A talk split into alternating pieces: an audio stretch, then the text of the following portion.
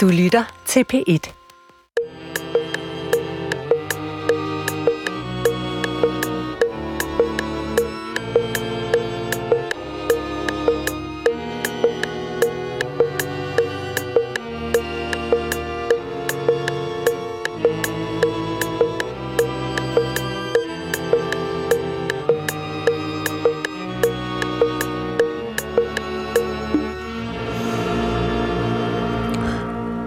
Goddag, mit navn er Peter Lund Madsen, og rigtig hjertelig velkommen til Hjernekassen på PET. I dag skal det handle, som næsten altid her i Hjernekassen, om et meget vigtigt emne. Det er vigtigt, fordi det er noget, der er overalt. Det er vigtigt, fordi det er et enestående eksempel på livets længsel efter sig selv. Og så er det vigtigt, fordi det udgør et potentiel og stor fare for planter, dyr og mennesker. I dag skal det handle om parasitter. Velkommen til Elin Palm Melgaard. Velkommen til lytterne. Velkommen til Hjernekassen på P1. Du lytter til Hjernekassen på P1 med Peter Lund Madsen. Og i dag der skal det handle om parasitter, og min eneste gæst, men til gengæld også bedste gæst, er Eline Palm Melgaard, som er Ph.D. i parasitologi, og som også er en af de få danskere, verdensborgere i det hele taget, som har vundet den eftertragtede Ph.D.-kop. Det var i 2019. Velkommen til tak dig. skal du have. Og øh, vil du ikke, som jeg altid plejer her i Hjernekassen, starte med at fortælle ganske kort om dig selv? Jo, det kan du tro. Jeg hedder Eline, og øh, ja, jeg er 34 år og har en øh, bachelor i biologi og en kandidat og, parasit, par, og kandidat og Ph.D. i parasitologi fra Københavns Universitet.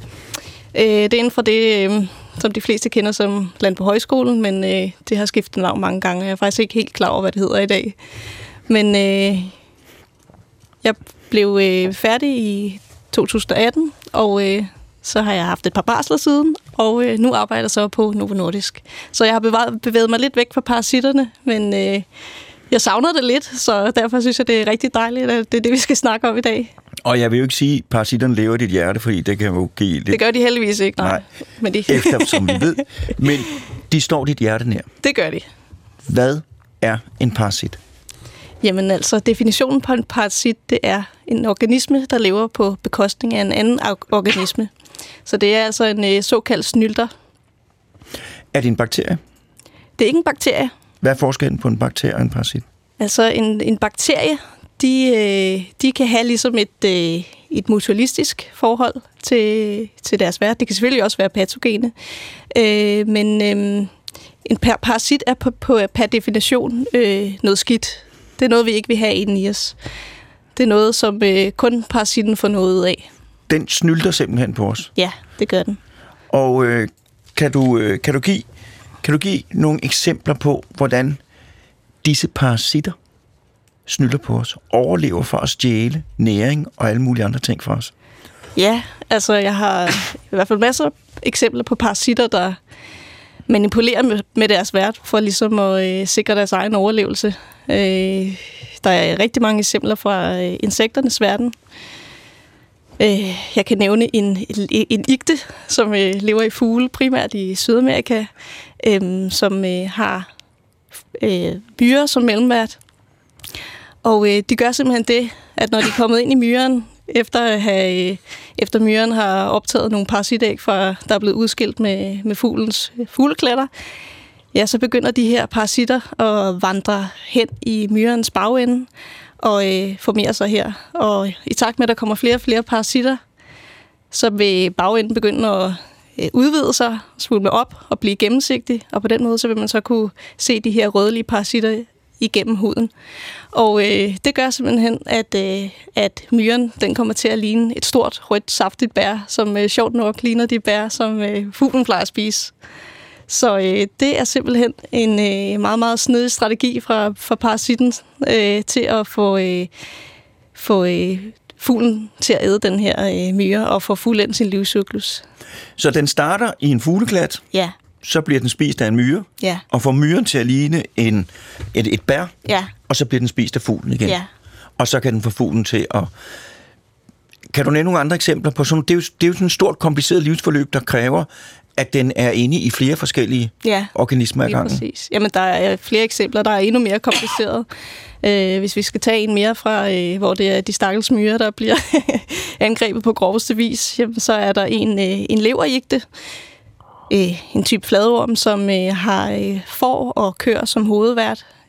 Og øh, så har de hele to mellemværter, både snegle og myrer. Øhm, det starter med, at øh, sneglen bliver inficeret ved, at den får indtaget nogle af de her parasitæg, som ligger i, det kunne være en kokasse. Og øh, som en forsvarsmekanisme, så udskiller den parasitterne i sådan nogle øh, slimbolde, som den kaster op. Og det bliver så spist af en myre. Og øh, inde i myren, så øh, er der nogle af parasitterne, der sætter sig op i myrens hoved, og simpelthen tager, overtager kontrollen med den. Og det gør, at de her inficerede myrer, de forlader resten af myreflokken, når mørket falder på. Så vil de kravle op i toppen af vegetationen og sætte sig fast der i form af en stivkrampe, og simpelthen bare sidde der og vente på, at øh, der kommer en ko forbi og æder dem. Øh, hvis det lykkes, så kommer parasitten jo så over i sin hovedvært, hvor den kan fuldende sin livscyklus og udvikle sig til de her voksne parasitter. Men hvis ikke den bliver spist, så vil den så, når solen står op, vandre ned igen og fortsætte sin normale tilværelse. Når mørket så falder på igen, så vil den endnu en gang kravle op og sætte sig der og vente. Og øh, ja, det, Så den har simpelthen taget magten over myrens Ja. nervesystem, Ja. og kan få den til at lave en nærmest programmeret adfærd. ja, lige præcis. Men, men altså, hvordan, hvordan kan sådan noget opstå? Fordi det er jo en, altså, der skal jo virkelig mange ting til, Ja. for at det her det kan fungere. Ja, det skal der virkelig. Altså, og man kan også sådan fristes til at tro, eller ja, tænke, at parasitten må kunne have set det hele udspille Ja. sig udefra, ikke? Ja. Er stået og kigget på, at øh, hvis jeg gør sådan og sådan, så ender jeg nok i konen til sidst, men det er jo altså ikke sådan, det hænger sammen. Det er jo øh, en eller anden tilfældig mutation, der har skabt en variant af parasitten for millioner år siden, der har gjort, at, øh, at, øh, at ja, de tilfældigvis har haft bedre succes med at blive videreført til den næste vært. Så er der så blevet selekteret for den her variant af parasitten gennem overvis, og så øh, det betyder så, at det er, det er sådan, parasitten den, den udvikler sig nu, og det er den type adfærd, den har som standard. Så det er simpelthen lang tids øh, fintuning Ja. af det, der laver de her komplekse Ja, øh, livscykluser. ja. Hvordan, hvordan hører parasitterne sammen sådan familiemæssigt med bakterier, dyr og planter? Hvad, hvad er det for noget? Er det en bakterie? Hvad, Øh, nej, det er ikke en bakterie. Altså, de- de er egentlig i øh, dyreriget, altså, så de er ikke i det samme rige som bakterier og viruser. Det er også, det er også noget helt andet. Så vi har bakterier, Ja, vi har virus, ja, så har vi dyreriget, ja, svamperiget og planteriget, Ja. og de hører til i dyreriget, ja, men i en helt anden afdeling ja. End os mennesker. Ja, det- og køerne ja. og insekterne. Ja. Det er sådan en speciel øh, underafdeling, Ja, som har specialiseret sig i det her. ja. Øhm, kan du give nogle flere eksempler på nogle spektakulære parasitter? Ja, det kan du tro. Altså, øh, ja, der er selvfølgelig flere fra øh, insekternes verden. Der er, der er en, der, øh, det er en, der bliver kaldt for herrøm, eller hårorm, fordi den ligner nogle lange hår. Og øh, den, har, øh, den har faktisk et fritlevende stadie, når den er voksen, men den skal have en, udføre en del af sin udvikling i enten græshopper eller kakelakker. Og øh, de voksne orm, de udskiller en masse små larver i, i vandet, der hvor de lever i nogle vandhuller eller søer. Og øh, græshoppen bliver så inficeret ved, når den går ned og drikker af vandet, så kommer de her små larver ind i den. Og inde i græshoppen, så vokser larverne så, så store til store fede orme. Og øh, de udskiller nogle kemikalier, som, øh, som øh, simpelthen går ind og manipulerer med centralnervesystemet endnu en gang. Hos græshoppen? Ja, og få den her til at styre direkte mod det nærmeste vandhul øh, og kaste sig ud i vandet. Øh, og på den måde så får, øh, mens de ligger der og, og vrider sig, så øh, kan ormen så vriste sig ud, og øh, så kan de så fuldende deres livscyklus på den måde. Det er jo altså, hvis nu man var en græshoppe, ja. Så ville det være noget, at man ville være fuldstændig redselslagen. Ja, helt Så hvis sikkert. du får orm, ja. Så er du færdig. Ja. ja. Det, vil- og, og de ville jo heller aldrig nogensinde kaste sig ud i, i det her vand, hvis, Hvis det ikke de var fordi, at der var taget, Ja. magten var taget over. Ja. Og øh, altså for de fleste af de her græshopper, så er det også direkte selvmord. Men, øh, men hvis de lykkes med at redde sig i land, så kan de faktisk fortsætte øh, deres normale tilværelse bagefter igen. Efter de har, øh, hvad det hedder, skilt de her orme ud. Ja, Er, er, er parasitter noget, som, øh, som også angriber mennesker? Ja, det er det i høj grad. Altså, øh, altså i Danmark, der er jo, jeg ved, de fleste med børn, tror jeg godt kender til børneorm. Den er meget almindelig for øh, børn, der går i børnehave for eksempel, og deres forældre. Tror du ikke næsten alle har haft det? I større eller mindre grad? Jo, jeg tror i hvert fald, ja, jeg har i hvert fald set nogle kurver, der, hvor det er omkring ja, de der børnehavealderen og så deres forældre. Øhm, hvor de er, ja, jeg, jeg ved ikke, jeg kender ikke prævalensen, men jeg ved i hvert fald, det, jeg ved i hvert fald, der tit hænger en seddel op i min datters øh, børnehave. Så. At nu er der børneår? Ja, nu er der børneår. Og hvordan den cyklus? Er det en stor avanceret cyklus, eller hvad er det? Nej, det er det egentlig ikke. Altså, de har ikke mellemværter, som så mange andre parasitter, men øh, de er jo øh, trælse, altså på den måde, at de, og også spektakulære faktisk, fordi de, de, øh, de bevæger sig ud om natten, øh, ud af indtarmsåbningen og lægger æg i, i sengetøjet, og de er virkelig, virkelig smitsomme. Øhm, og øh, ret hårdfør de der parasitæg, der så bliver lagt. Og øh, det betyder, at hvis ens barn har en børneorm eller flere, så skal hele familien behandles. Fordi, det vil sige, at de der børneorm, ja. der inficerer danske børn, ja. Om natten ja. i sengen, ja. så kravler de ud. Så kravler de ud. Og lægger æg. Og så kravler de ind igen. Og så kravler de tilbage. Hvordan finder de tilbage? De kravler ikke helt ud. De Men stikker bare lige enden ud. Enden og, så, ud og lægger æg. Ja. Så det er en meget, meget smitsom sygdom. Ja, det er det. Og det er jo, altså jeg læste... Men den er ikke farlig. Nej. Men, øh, men altså i gamle dage, der har det jo været noget, folk havde i meget udstrakt grad. Ja. Og i stor del. Har det haft en betydning der? Ja, altså øh, det, det har det jo også stadigvæk i andre dele af verden, ikke? Men, men i Danmark er vi jo sluppet af med de fleste orme i tarmene, men det var meget almindeligt før i tiden. Øhm, der er nogle, øh, nogle forskere, der har fundet, øh, rodet i nogle gamle latriner, sådan nogle forstenede øh, menneskeafføringsklumper øh, og fundet de her øh, parasitæg for tusind år tilbage. Øhm, og øhm, ja, man mener, at, øh, at der godt kan være en sammenhæng mellem, at vi ikke har de her parasitter mere, og at der er flere og flere, der udvikler øh, autoimmune sygdomme faktisk. Og autoimmune sygdomme, hvad er det for noget for eksempel? Jamen det kan være sådan noget som type 1 diabetes, multiple sklerose eller kronisk tarmbetændelse, psoriasis. Sådan nogle. Og hvad der kendetegner en autonom sygdom? Hvad der går galt? Hvad er sygdomsmekanismen? Jamen det er, når kroppen går til angreb på dens egne celler. Og man mener, ja, ja der, er nogen, der er i hvert fald en teori, der, der siger, at, øh, at øh, fordi vi ikke har de her parasitter, som øh, immunforsvaret har været øh, vant til at skulle øh, holde, holde nede i, i tusindvis af år, ikke? så, øh, så øh, er det stadig lige så aktivt, som det var dengang, men nu går det så bare til angreb på kroppens egne celler, fordi de her orme ikke er der længere.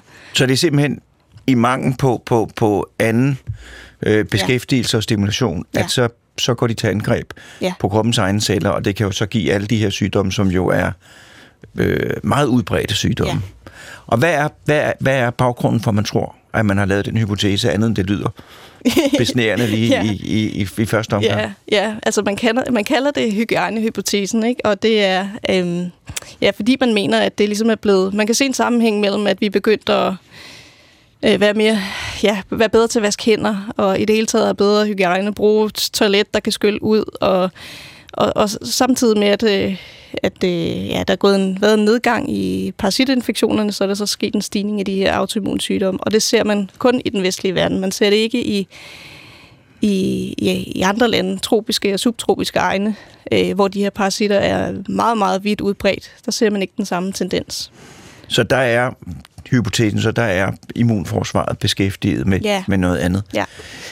Det, som man jo, det, som man jo skal minde sig selv om mange gange, øh, og som jo er vigtigt i den her sammenhæng, det er jo, at, at den, den tilværelse, vi lever i Danmark i dag, den er jo fuldstændig enestående sammenlignet med næsten alt anden tid, ja. hvor mennesker været her på jorden. Altså, jeg har læst, hvis man læser, jeg læser nogle, så jeg læst nogle biografier af folk, der var børn i 50'erne mm-hmm. i Danmark, ude ja. på landet. Og de er jo vokset op nogle gange i en fattigdom, som man slet ikke tror muligt.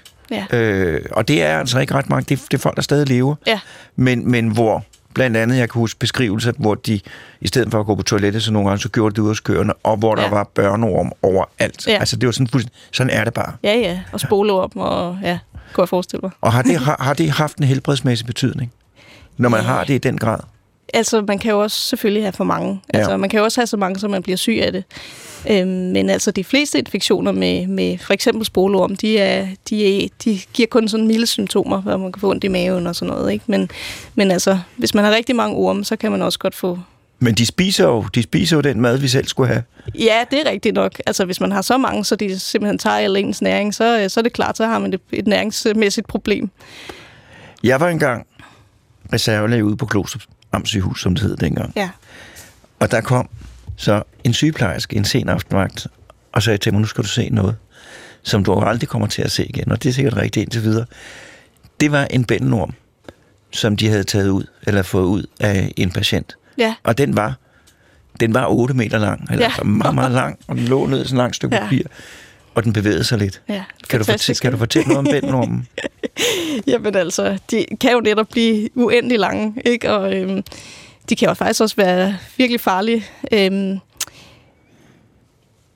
det er mest egentlig, altså selve bændelormen, tror jeg egentlig mest er farlig, hvis den ligesom stopper tarmen til. Ja. Øh, men der er, øh, for eksempel i Afrika, er der en ja, svinets bændelorm.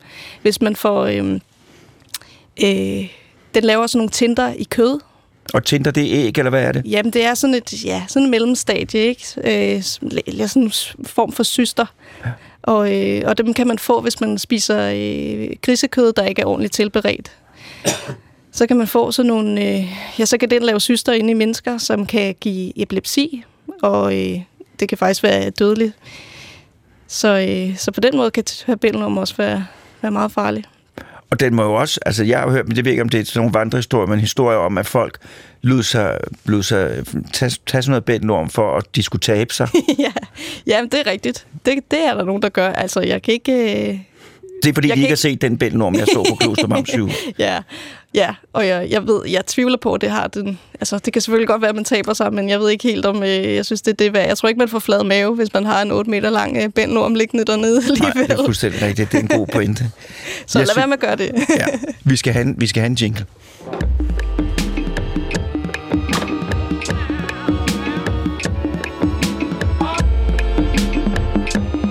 lytter til Hjernekassen på P1 med Peter Lund Madsen. Og i dag der handler det om parasitter.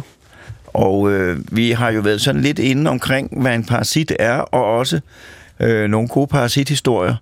Øh, men øh, men øh, lus og lopper, er det også parasitter? Ja, det er det. det, og det. hvordan kan det være det? For jeg vil sige, det var et insekt. Ja, men en sæk kan jo også godt være en parasit. Så en parasit er defineret ud fra den måde, den lever på, Ja. og ikke dens genetiske slægtskab. Ja, nemlig. Ja. Fordi en parasit kan nemlig også være mange forskellige ting. Ikke? Det kan både være en encellet øh, protozoo, kalder man det, ikke? og det kan være de her øh, 8 meter lange øh, bændelorm, eller en 40 cm lang spolorm, eller en lus, eller en loppe, eller en float. Der er mange, mange forskellige. Så det er livsformen. Det er livsformen, der definerer gør, og det, det, Ja. det er jo livsformen, Ja. det er din livsform, der gør det til parasit, Ja. kan man sige Er til. du en snylter, så er du en til, parasit. Ja, til, oh, undskyld, lusen og loppen. Ja. Fortæl lidt om luselopper, hvis du ved noget om luselopper. Ja, altså... Øhm, jeg har da selv haft lus i hvert fald, og min hund har haft lopper. Det er jo et godt Og, udgangspunkt. Øh, ja, altså øh, lus, de er jo sådan nogle, der øh, de lægger en masse æg op i dit hår, som, øh, som ligesom bliver limet fast til hårstråene, så de er simpelthen så svære at komme af med. Og de formerer sig helt vanvittigt, så, øh, og så kan de jo meget nemt kravle fra, fra det ene lange hår til det andet, så det er jo også meget, meget smitsomt. Og det klør jo helt forfærdeligt at have lus, så det er, det er der ikke noget, man skal ønske sig. Og lopper, det er det Lopper. samme, bare i, Ja. i kropsbehåringen. Ja, det er jo øh, primært dyr, der har lopper. Men øh, altså, i, i pelsen. Øh, men de kan jo også meget nemt springe hen til mennesker. De har også noget... Øh, ja, de kan hoppe faktisk virkelig højt. De har sådan noget elastikagtigt noget i deres ben, så de kan, de kan hoppe helt utrolig højt. Lopper. Øh, lopper, ja. En, jeg var engang øh, pædagogmedhjælper på et fritidshjem, øh, og et af mine mange yndlingsbørn, hun sagde engang, ikke til mig, men til en anden, sagde, du er bare sådan en lille, sådan en lille loppe. Nå. Og det er en meget god måde at se på folk, som ja. Puster sig op, ikke? Sådan en lille loppe, men de kan hoppe højt.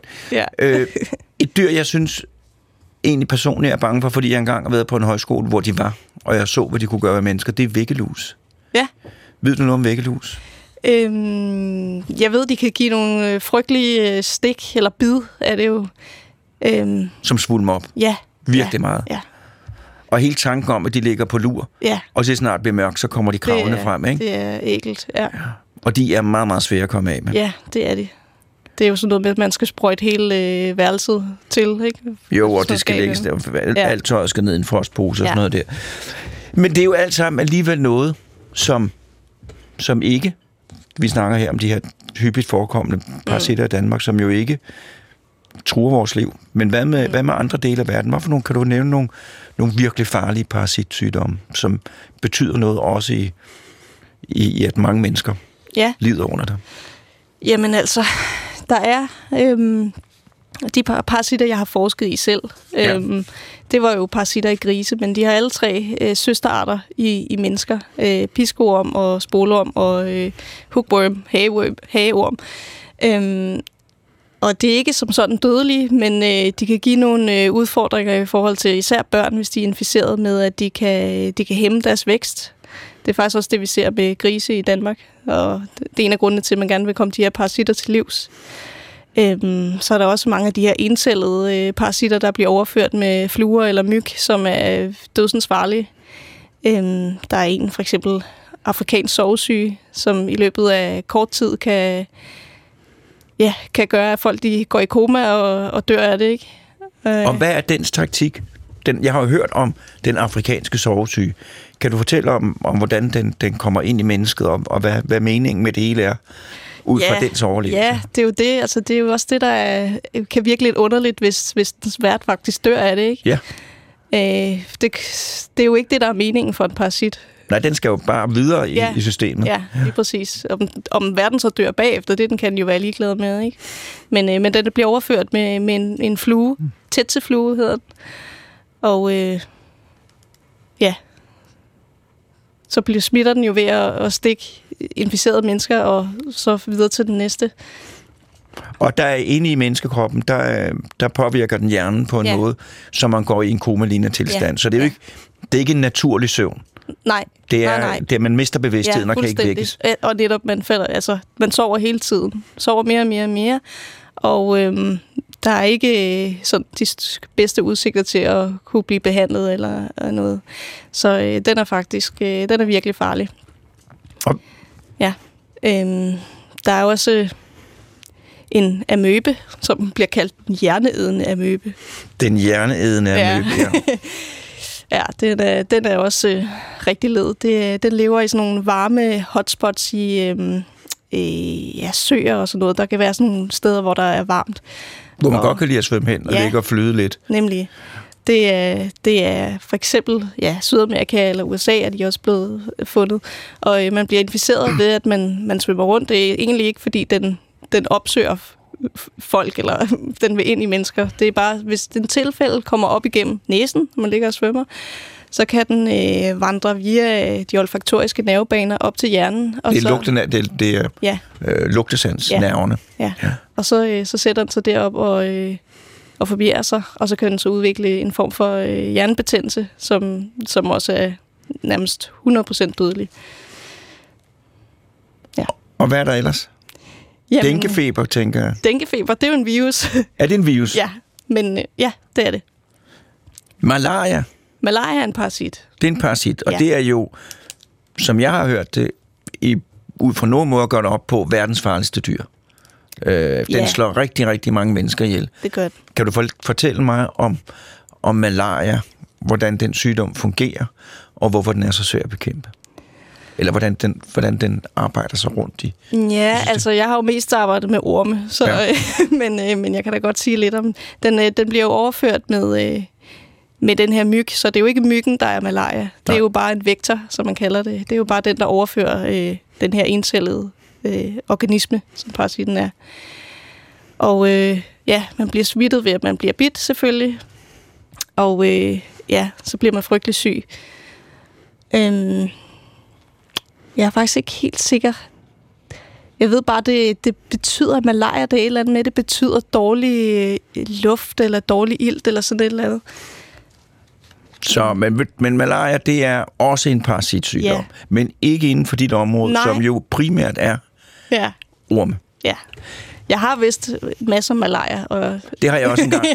ja, Men øh, vi laver en, hvor vi tager, vi tager en malaria-ekspert ind, Ja. som ved alt om malaria. ja, øh, for os er det nok at kunne sige, at det er en parasit. ja, Øh, og så vil jeg gerne høre, den forskning, du lavede med de grise, ja. og de der tre ormeformer mm. der, kan du ikke fortælle mig noget om den? Jo. Jo, men som sagt, så arbejdede jeg med tre orme, som er meget almindelige grise i Danmark. Øh, spolorm, piskeorm og knudeorm. Og øh, som jeg også sagde før, så er de øh, nært beslægtet med nogle arter i mennesker. Så øh, min forskning kunne både sige noget om, hvordan infektionen den forløber i grise, men det kan også bruges som model for, hvad der sker i mennesker. Men øh, det, jeg fandt ud af, det er, at øh, parasitterne de udskiller nogle øh, bitte små transportpartikler, som sådan nogle afsnøringer på cellemembranen, som øh, kan fusionere med celler fra værtsorganismen.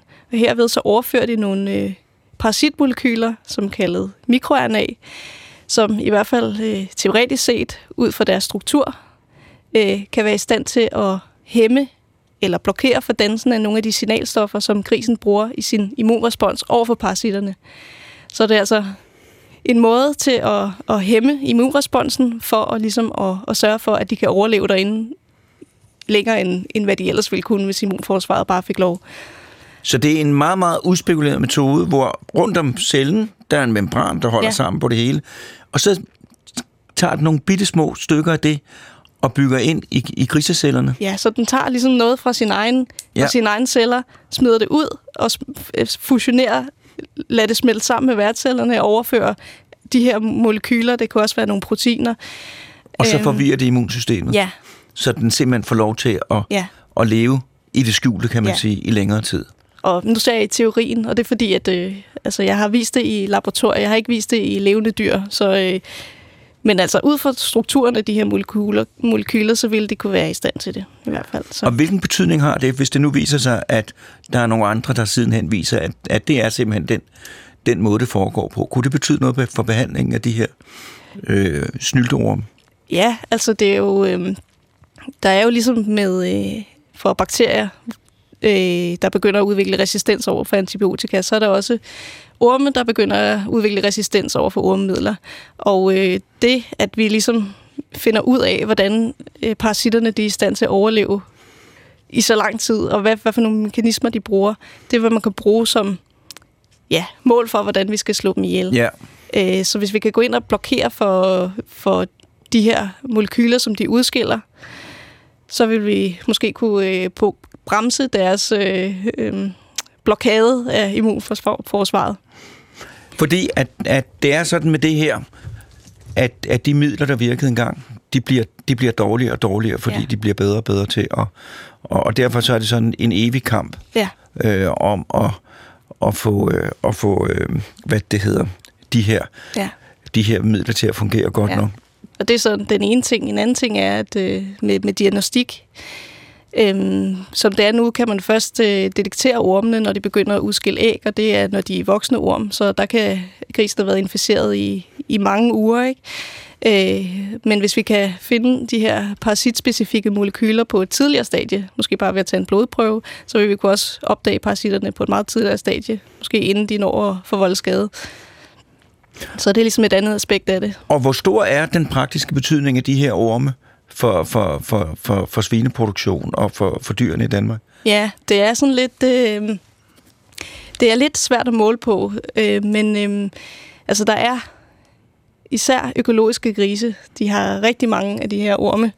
Jeg tror nærmest halvdelen. Øh, men øh, som jeg også sagde før, det er i de fleste tilfælde øh, en mild infektion, men, øh, men det kan godt have betydning for øh, deres fødeindtag og deres, øh, hvor meget de tager på. Og hvis de tager meget lidt på, ja, så skal de have mere foder, og det bliver jo dyrt for landmanden. Øh, Så derfor er man selvfølgelig interesseret i at, øh, at holde parasitterne væk. Og også, det, er jo, kan, det, det behøver heller ikke nødvendigvis være, være sundt Nej, for sådan en gris, Det at det den, har, den Nej. er fyldt med alle mulige øh, fremmede elementer. det er jo det. Det kan jo... Øh, for eksempel spolorm kan jo give... Den kan både give øh, lungebetændelse, fordi den har et, øh, et lavstadie, hvor øh, parasitten skal vandre gennem lungerne. Den har også et stadie, der skal vandre gennem leveren. Og øh, det, når den vandrer gennem leveren, så laver immun, eller immunforsvaret en, øh, en respons, der gør, at der bliver lavet sådan nogle hvide øh, pletter rundt om de der laver. Øh, og det betyder faktisk, at, at man kan se på leveren, at øh, grisen er inficeret. Og de lever kan jo så heller ikke blive brugt til for eksempel lev på steg. Så der er jo også noget der, der går tabt. Øh, og øh, så kan det også betyde, at der, de får mange flere øh, sekundære infektioner med, med bakterier. Og det kan også betyde, at øh, almindelige vacciner mod øh, andre virussygdomme eller bakteriesygdomme, de simpelthen øh, virker dårligere, hvis, hvis øh, grisen også har parasitter, eller ja, orme.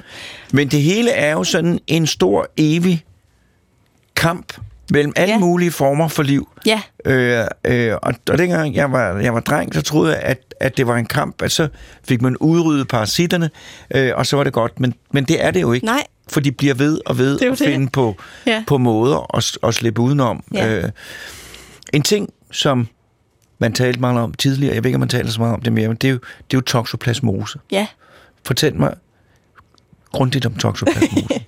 ja. Toxoplasma, det er jo en øh, encellet øh, parasit, som har katte som hovedvært, og så har den primært rotter og mus som mellemvært. Så altså, den skal hen i rotterne øh, for at udføre en del af sin udvikling der. Øhm, og rotterne og, og musene, de bliver inficeret ved, at de øh, kommer til at indtage øh, parasitten ved, øh, fra kattens afføring. de går rundt og spiser Ja, alt muligt. Ja. Herunder kommer de i kontakt med katteafføring. Ja. Og det, der er så vildt med den her toxoplasma, det er, at øh, den også er i stand til at manipulere med, med rotten. Fordi normalt så øh, er rotter jo meget bange for katte, og de vil holde sig langt væk. Men inficerede rotter, de bliver faktisk ligefrem tiltrukket af katte. De mister fuldstændig frygten for dem, og øh, der, der er noget forskning, der viser, at de faktisk bliver tiltrukket af deres øh, af kattetis, lugten af kattetis. Og det øh, øger jo selvfølgelig Det er sandsynligheden. adfærd, det er risikoadfærd for nogle Det må man sige, ja. Ja, det er jo, det er jo netop også øh, direkte selvmord, ikke? Fordi det er jo netop øh, øh, chancerne for parasittens side, risikoen for rottens side for at blive et af en kat. Og når katten æder rotten, Ja, så bliver livscyklus fuldendt, og øh, den kan ligesom starte forfra. så bliver katten inficeret, Så bliver katten inficeret. og så laver den giftig, eller parasitafføring. Ja, Hvad har det med mennesker at gøre? Fordi det var jo noget, der fyldte meget, ja, dengang jeg læste, læste, læste medicin. ja, ja. Jamen, øh, det bliver jo også kaldt haresyge. Ja. Ja, og øhm, mennesker de kan blive inficeret, enten hvis de øh, tømmer en kattebak for en øh, inficeret kat. Øh, det giver som regel bare øh, milde symptomer, sådan influenzaagtige symptomer. Men øh, hvis man er gravid, så kan det give fosterskader. Øh, så derfor øh, råder man altid gravide kvinder til at holde sig væk fra kattebakker, øh, for ikke at blive smittet. Øh, men øh, mennesker de kan også blive inf- inficeret på en anden måde, og det kan være, hvis de øh, spiser øh, kød fra for eksempel grise, der er inficeret. De kan også fungere som mellemvært. På samme Øh. måde som katten. Ja, men ikke, altså, det er jo ikke sådan, at en gris skal blive nedlagt af en kat, men øh, der kan jo godt ligge øh, Noget katteafføring, som grisen spiser. ja eller ja, og der kan ligge grisekød øh, som en kat, altså på en bondegård, som en ja. kat får fat i, ikke? så på den måde kan det godt give mening. Det giver ikke så meget mening, når mennesker bliver inficeret. Det er det, man kalder en dead end. Der er ikke øh, så stor risiko for, at en, et menneske bliver et af en kat.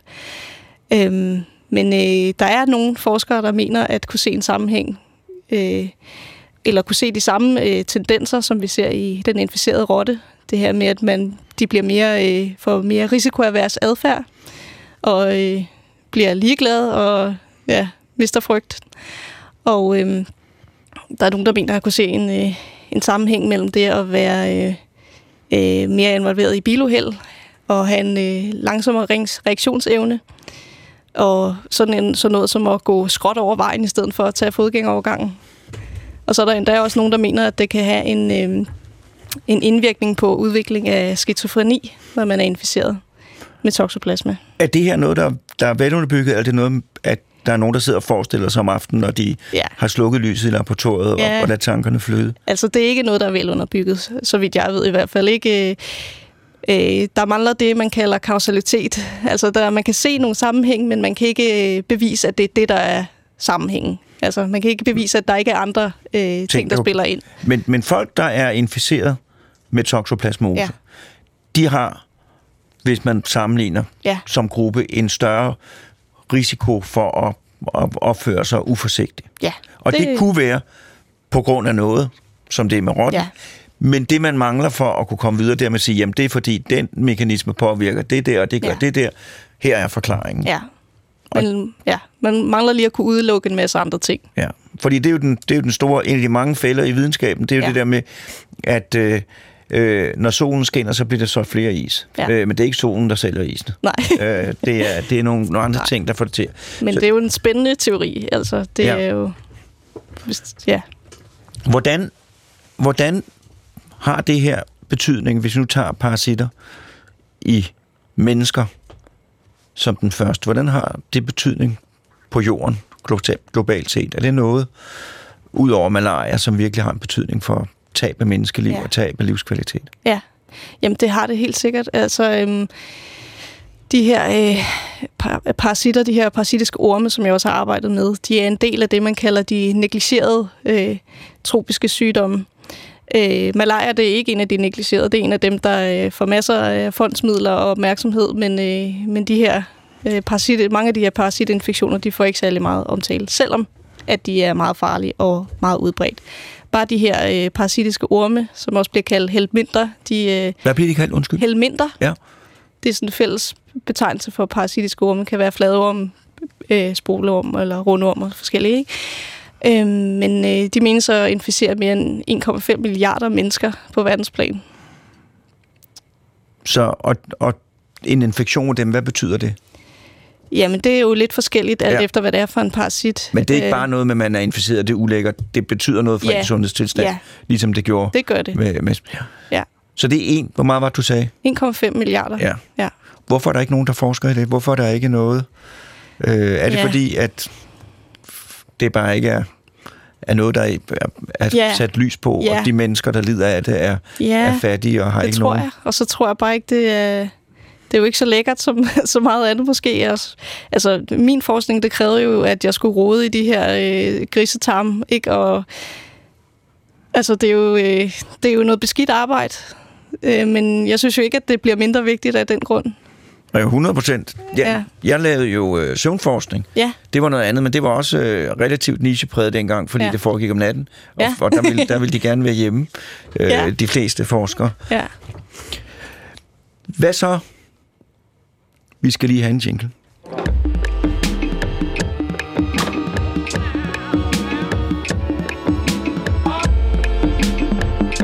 Du lytter til Hjernekassen på P1 med Peter Lund Madsen. Men hvis du nu skulle sige, som parasit ekspert, skulle du sige, hvad er, hvad vil virkelig være et område, man skulle, man skulle koncentrere sig om, for at få løst nogle problemer for mennesket? Jamen altså, der er jo, man kan jo bare starte på den der liste med de negligerede tropiske sygdomme. Der er jo øh, massevis. Der er for eksempel de der afrikansk sovesyge, som jeg nævnte, og Er det en hyppig sygdom? den er relativt hyppig. Ja, jeg, har ikke, jeg ved ikke lige, hvad tallet er, vel, men den er jo... den er relativt hyppig. Ja, og så er den i hvert fald farlig nok til, at den er værd at beskæftige sig med. Og så er der jo øh, så er der også øh, den der øh, øh, bændelorm, øh, svinets bændelorm, som jeg fortalte om, som kan give de her voldsomme øh, epilepsianfald. Øhm, så er der også de her øh, orme, som jeg har forsket i, sporelorm og piskorm og, og øh, hookworm, og øh, øh, ja, mange forskellige andre. Der er masser af ting. Der er masser. Listen er meget lang. Og det, der er, det, der er, er, er, er, er problemet, det er, at, at det er også noget, der har at gøre med hygiejneforhold, og, Ja, og det er kompliceret ja, øh, at finde ud af, hvordan de her mekanismer. ja. Øh, tror du, at vi, øh, tror du, vi får, vi får, vi får skoven under parasitterne sådan øh, inden for den kommende tid? Jamen altså, nok ikke inden for øh, den allernærmeste fremtid. Altså, jeg tror, øh, altså der er i hvert fald noget, der tyder på, at det, at vi i Vesten har, øh, har formået at få så høje hygiejne egne standarder, det har gjort, at vi nærmest er kommet dem til livs deroppe, ikke? Vi skal, hvis vi kan få det udbredt til resten af verden, så, øh, så vil det jo helt sikkert også have en betydning, men det er jo ikke så let. Øh, altså,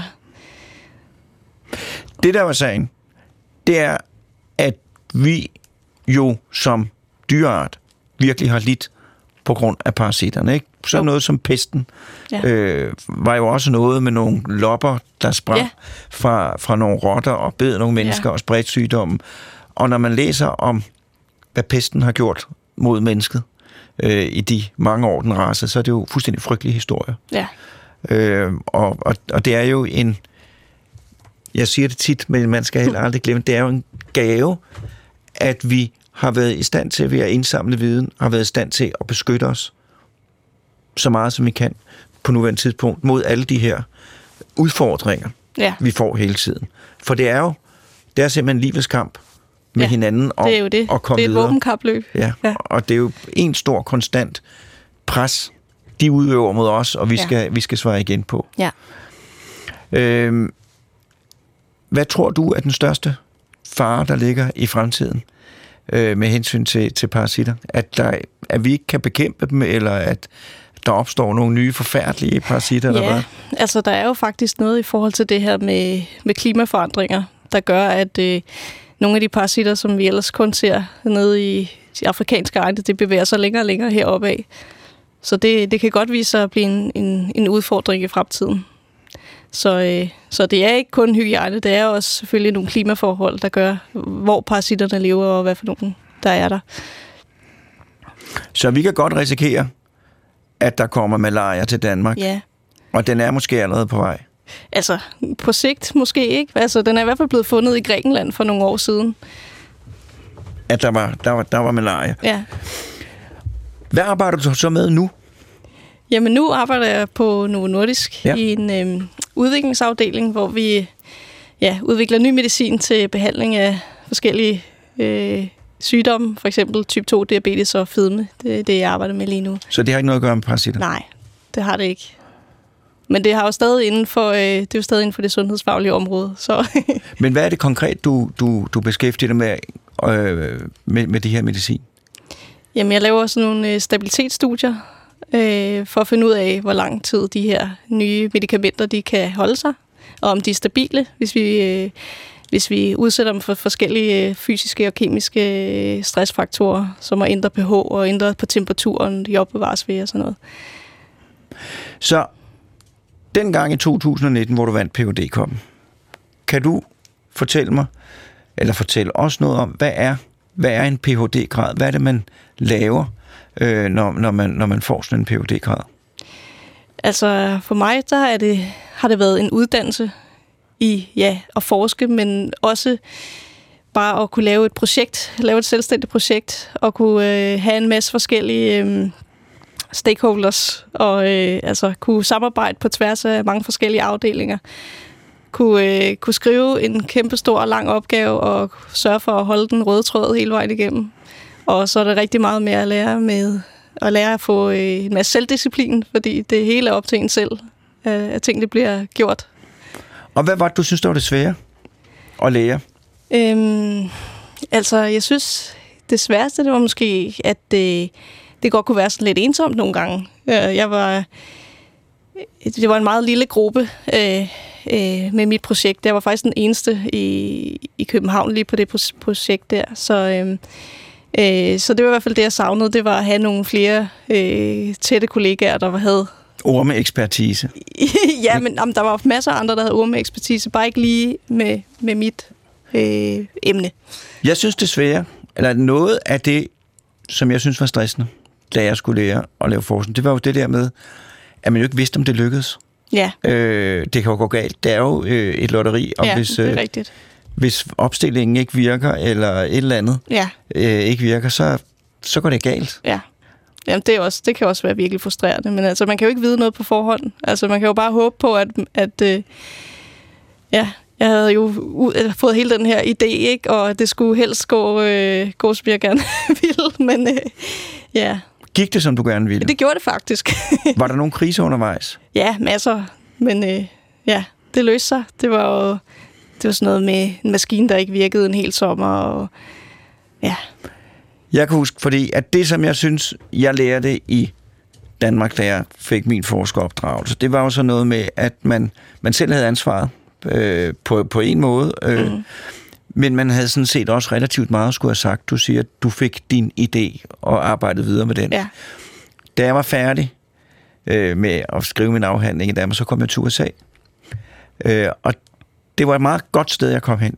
Mm. Men, men dengang, der var de vant til en anden måde at arbejde på, end jeg var vant til. ja, Fordi det var noget, man skulle gøre, hvad der blev sagt. ja, Øh, og der fik jeg så en vejleder, og jeg skal ikke nævne nogen navn, jeg fik en vejleder, som, øh, som, som foreslog nogle forsøg, som jeg synes var fuldstændig, altså jeg synes simpelthen, det var spild af tid og penge. ja. Øh, og så sagde hun, det vil jeg ikke gøre, fordi det er simpelthen for åndssvagt. Og han blev, han blev så vred over, at jeg ikke ville give mig, at han kom gående hen imod mig, og jeg tænkte, nu får du bank. Altså han var fuldstændig rasende. Så kom der heldigvis en japaner ind og, Nå. og, og afbrød det. Men, øh, men jeg synes jo, at det, jeg havde lært herhjemmefra med at være selvstændig, det var noget, jeg fik, fik glæde af Ja. øh, derude. Ja. Også når det gik galt. Men, men, men for nogen var det særdeles provokerende, ja. at man ikke lige gjorde, hvad der blev sagt. Ja.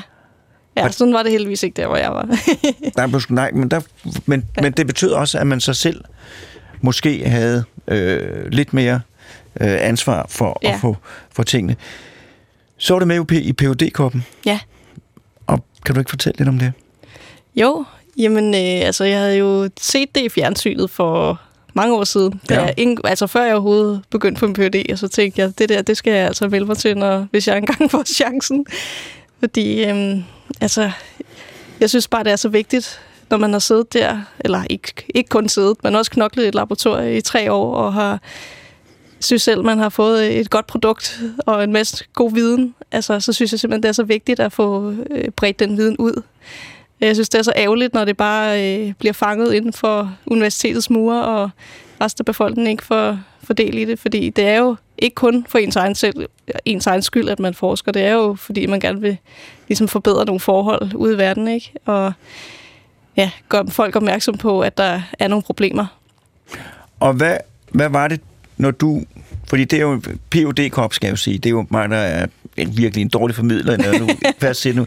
phd kop er et program, der kommer på DR2, eller i hvert fald har været der en gang om året, Ja. de sidste mange år, som du Ja. siger, hvor unge videnskabsfolk konkurrerer på evnen i at fremlægge deres forskning. Ja. Øh, og øh, hvad er, og der vandt du, Ja. øh, hvad er dine råd til, hvad man skal gøre for at, at fremlægge sin forskning på en måde, så andre kan få glæde af det?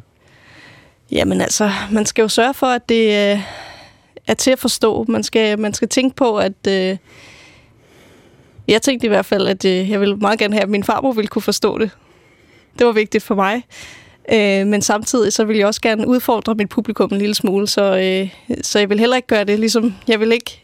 Jeg vil insistere på at sige ordet mikroRNA, selvom det er Det er også et, et, underligt ord. ord. Ja, men det er det jo. Men det var jo også det, det hele drejede sig om. Så jeg synes heller ikke, det skal blive for forenklet. Så det er lige med at finde balancen. Og så øhm, ja, øve sig en hel masse. Og øh, ja, sørge for, at der er en rød tråd. Og I sørge, det hele. Ja, Ja. ja, og sørge for at, at øh, understrege vigtigheden af det. Og hvorfor det er relevant. Det tror jeg faktisk er det aller, aller vigtigste. Men hvis nu du skulle sige til, til folk, som ikke ved, hvad de skal lave, hvis du skulle give dem nogle, nogle, noget, nogle, nogle gode grunde til at gå videnskabens vej, hvad skulle det så være? Hvad synes du er, er fascinerende ved at forske? Tilfredsstillende? Ja, altså jeg, jeg synes, jeg synes at det var, primært synes jeg, det var virkelig fedt. Og det var meget det her med, at man fik lov til at lege med de idéer, man fik. Fik lov til at teste nogle ting af. Også det kan også godt være nogle gange, at det, det ikke lykkedes. Men så har man da prøvet at komme et skridt videre, ikke? Og, øh, og det er det der med at få den der gode idé, få en åbenbaring. Åh oh, nej, tænk nu, hvis det hænger sådan her sammen. Det er, jo, det er jo simpelthen for vildt, hvis det er rigtigt. Og så bare prøve at, at se, om der kan være noget om snakken. Altså det der med at få den gode idé, Ja, der hvor jeg den Ford, jeg kommer fra, der var det jo, det var lotto-gevinsten. Ja. Øh, fordi hvis man fik den gode idé, hvis den var god nok, så kunne man få Nobelprisen. Øh, og Ja. så kunne man leve lykkeligt til sine dage selv. Ja. Øh, der har jeg jo spurgt alle dem, jeg har mødt, der har fået en god idé, hvad de gjorde, da de fik en god idé. Øh, og langt de fleste har den samme historie. Det er, at de har gået og tænkt på et problem igennem lang tid. Mm. Så vågner de en morgen, bum, så kommer ideen til dem Ja. fuldstændig. Har du nogensinde fået en god idé? Øh, ja, altså... Ja, jeg synes jo, mit phd projekt var en ret god idé. Altså, der var, Hvad der var idéen i dit projekt? Jamen, der var del af det. Der var del af det, der ligesom jeg blev præsenteret for inden, ikke? Øh, det var mest det her om parasitter, de udskiller mikroRNA, og man kan bruge det til sådan diagnostisk redskab. Øh, og så var det, jeg stødte på det her med de her ekstracellulære vesikler, de her transportpartikler for nogle helt andre sygdomme. Øh, cancer og hepatitis C, der, der øh, de spiller de også en rolle. Og så var det, jeg kom til at tænke på, om kan det måske også have noget at gøre med parasitter? Kan de også bruge de her øh, vesikler til at overføre nogle molekyler og påvirke cellerne på en eller anden måde? Men det er jo en øh, god idé. Ja, Det er jo en god idé. det synes jeg også. Ja. Det viste sig så, at der var også var andre, der havde fået den samtidig. Men øh, det, var, det fandt jeg ud af den første dag, jeg startede på min PhD. Jeg var sikker på, at jeg skulle være den første til at vise det for rundorme. men øh, der var så lige øh, nogen, der havde udgivet en artikel lige den dag. Men, Men det ændrer ikke på, at du fik den idé selv. nej, Selvom der var andre, der fik den lige samtidig. og sådan har det jo, har det jo været ja. Mange gange. det er rigtigt. Men hvordan er det så, når man så har haft fået den der idé, og så mm. Arbejder med det, og så ser, uff, det passer sammen. Der er, det virker som, Ja. at der er noget i det. Det er jo det, er jo det fedeste. Altså. Og især fordi jeg arbejdede med altså, størrelser, man overhovedet ikke kan se. Ormene kunne jeg godt se, men jeg kunne ikke se de der vesikler. Det var, de lå nede i bunden af et ultracentrifugerør og var altså, måske 100 nanometer store. Så, Og 100 nanometer, hvad, hvor det, er meget... jo, det er jo ingenting, men det er i hvert fald ikke noget, man kan se Nej. med det blotte øje, eller et almindeligt mikroskop. Øh, så det er sådan et elektronmikroskop, man skal bruge. Så øh, jeg kom bare ind, det var ind på Panum, at øh, man kan få taget sådan nogle billeder, og øh, jeg håbede bare, at den der lille dråbe, jeg havde, at der lå et eller andet nede i den. Og så kom de så op på, øh, på den der skærm, og så kunne jeg bare se, at de var over det hele, og det var bare så, så fantastisk. Så der var fuldstændig... Du kunne se der, Ja, at, øh, ja. Ja. at det, den idé, du havde fået, det, ja det, var, det var sådan, det var det var. rigtigt. Ja. Er det noget, der bliver arbejdet videre med? Det der ja. Felt, som, som, som, som du har beskæftiget dig med? Ja, det gør det. Øh, min, min vejleder, han, øh, han flyttede til Aarhus, og så han skabt et forskergruppe derovre, øh, hvor de arbejder videre med det her. Med, med svin. Ja. Kan du her til sidst give mig nogle flere eksempler på nogle, nogle, øh, nogle spektakulære parasitter med nogle fantastiske overlevelsesstrategier? Ja.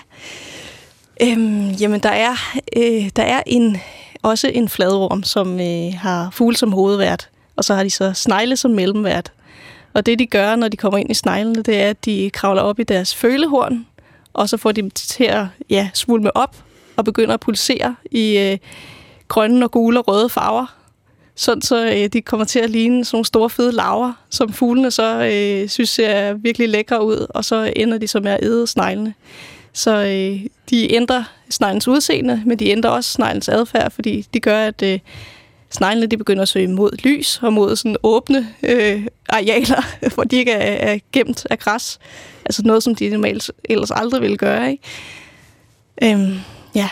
Og det er jo, altså for mig er det jo lidt specielt det her med, at man, eller at de der parasitter er i stand til specifikt at påvirke altså enkelte aspekter af dyrs adfærd. Ja. Har man nogen idé om, hvordan det foregår? Hvordan de øh, påvirker det enkelte. Ja, altså. er er det nogle bestemte områder i hjernen, de, de angriber, eller er det nogle bestemte stoffer, der gør? Ja, det, det er lidt forskelligt. Ikke? Der, er, øh, der er nogen, hvor det er netop sådan nogle kemikalier, de udskiller. Og nogle gange, så er det for eksempel de der myrer, der øh, påvirker, eller parasitter, der påvirker myrerne til at sætte sig op i græsstråene. Det er, har man fundet dem op i hovedet på, på myrerne. Ikke? Så, øhm, så ja, det er lidt forskelligt.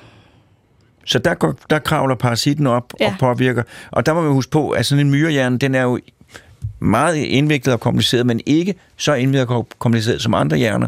Så det er måske nemmere mm. at få den til at... Det er jo alligevel Ja, en, en kompleks adfærd, at den kravler op, når det er mørkt, Ja. og sidder deroppe og Ja. er stiv. Ja. Og så, okay, jeg blev Ja. ikke spist af en ko i Ja. nat, så ned og, og Ja. genoptager øh, dagligdagen, for så at tage turen igen. Og det er jo måske, godt lyde lidt underligt, at det er om natten, det foregår, ikke? Fordi der er jo nok alligevel flere køer, der græsser om dagen, men øh, hvis man forestiller sig, at den der myre, den sidder der og frosset fast op i toppen af et græsstrå i løbet af dagen i bane sol, så vil den jo dø, og så vil parasitten også dø. Så øh, det vil der jo ikke være så meget fidus i, set fra parasittens side. Så det er altså derfor, det, det skal, Så foregå, det skal om- foregå om når natten. solen er gået væk. Ja. Og det er alt sammen noget, parasitten finder frem til via evolutionens vej. Hele tiden forsøger den sådan nye muligheder. ja, Og dem, der så er, er en farbar vej Ja. fremad, de får lov til at, at køre videre. ja, Og det kan medføre de her sådan fuldstændig fantastiske og ja. Ja. indviklede, øh, øh, hvad det hedder, adfærdsting. ja, lige præcis. Hvad er din yndlingsparasit? Uh, ja, jeg tror altså, toxoplasma, den står ret højt på listen. Og Altså- hvad, er, hvad, er, hvad er toxoplasma? Hvad er det en orm? Eller er Nej, det, en, det er, det er en encellet det er en encellet ja, parasit, Ja, det er det. som simpelthen er i stand til Ja, at indføre de her meget, meget indviklede ja, adfærdsformer. ja. Altså, ja. Dybt fascinerende, synes jeg. Tusind tak, fordi du ville komme og endnu en gang vise, hvor vid og vild naturen den er. Tak, Velkommen. og på genhør igen om en uge.